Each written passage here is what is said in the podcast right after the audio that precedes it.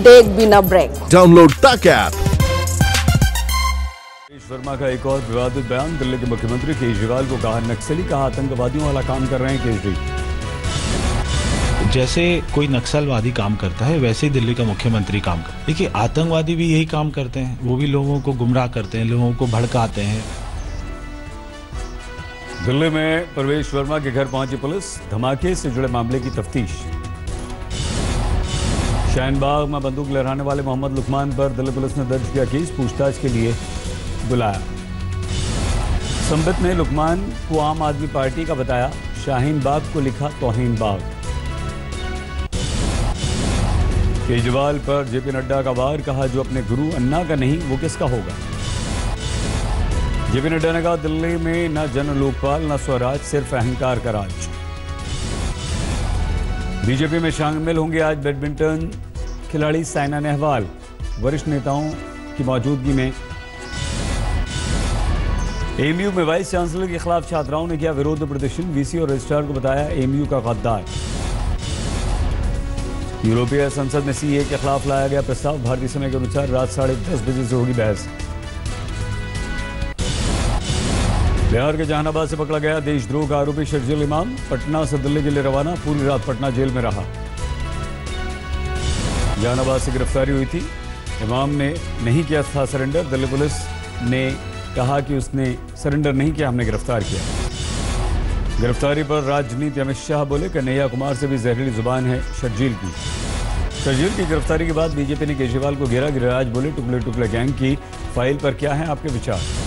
शर्जील की गिरफ्तारी के खिलाफ प्रदर्शन, एमयू प्रशासन ने छात्रों के खिलाफ कार्रवाई की बात कही। पटना एयरपोर्ट पर लोगों का आज देशद्रोह के आरोपियों से सामना। एक और शर्जील को दिल्ली लाया जा रहा था। दूसरी ओर कन्हैया कुमार उसी वक्त पटना पहुँचे बेगूसराय में सीए के खिलाफ बहुजन क्रांति मोर्चा ने बुलाया बंद। हाईवे पर टायर जलाकर किया प्रदर्शन। पटना में सीए एनआरसी के खिलाफ महारैली, नागरिकता बचाओ, देश बचाओ नाम से सरकार पर हल्ला बोल पश्चिम बंगाल के बीजेपी अध्यक्ष दिलीप घोष का बेतु का बयान, कहा नोटबंदी के दौरान अगर ठंड से सौ लोग मरे तो शाहीन बाग में ठंड से क्यों नहीं लोग मर रहे? शाहीन बाग के प्रदर्शनकारी आज जंतर मंतर पर धरना देंगे। बुज़ुर्ग महिलाएँ, दादी चलो जंतर मंतर के तहत जाएँगी।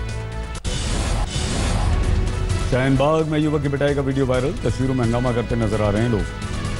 शाहीन बाग की तर्ज पर मुंबई में प्रदर्शन का आज चौथा दिन, पूरी रात बैठी रही महिलाएँ।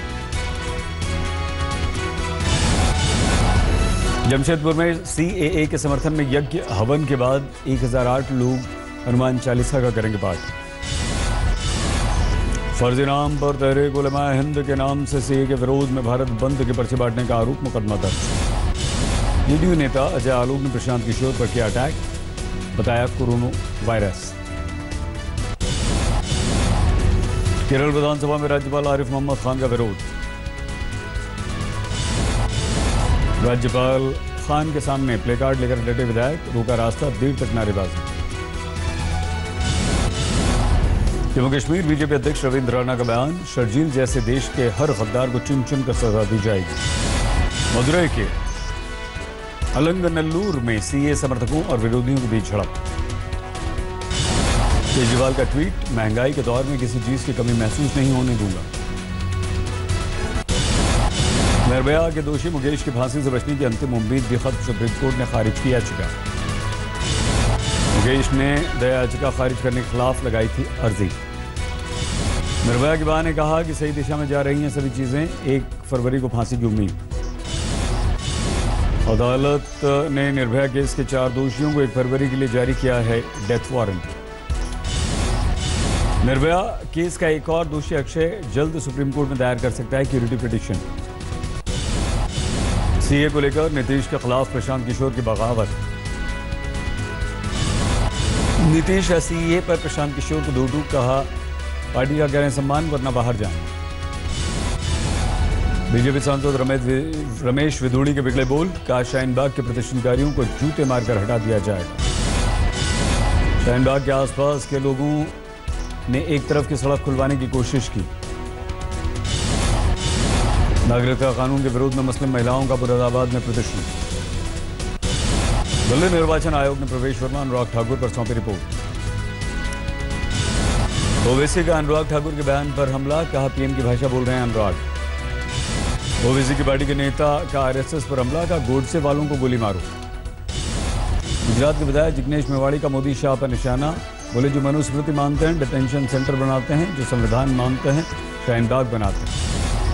दिल्ली में रैली के दौरान प्रवेश वर्मा का केजरीवाल पर हमला, बोले मस्जिदों के इमाम को केजरीवाल ने किया था सैलरी देने का ऐलान। मनी लॉन्ड्रिंग मामले में ईडी ने पीएफआई के सदस्यों और एनजीओ को भेजा समन। यूपी के डिप्टी सीएम केशव प्रसाद मौर्य ने राहुल गांधी पर किया पलटवार, बोले, राहुल गांधी अगर बेरोजगार हैं तो आए, हम बीजेपी में देंगे उनको रोज़गार। सागर में एस सी को ज़िंदा जलाने के मामले में बीजेपी का हल्ला बोल, शिवराज सिंह चौहान समेत तमाम बीजेपी के नेता शामिल। मुंबई में ओवैसी की रैली में शख्स ने किया हंगामा, पुलिस ने किया गिरफ़्तार। कमलनाथ सरकार का हिंदुत्व कार्ड 30 जनवरी को भोपाल में हनुमान चालीसा का पाठ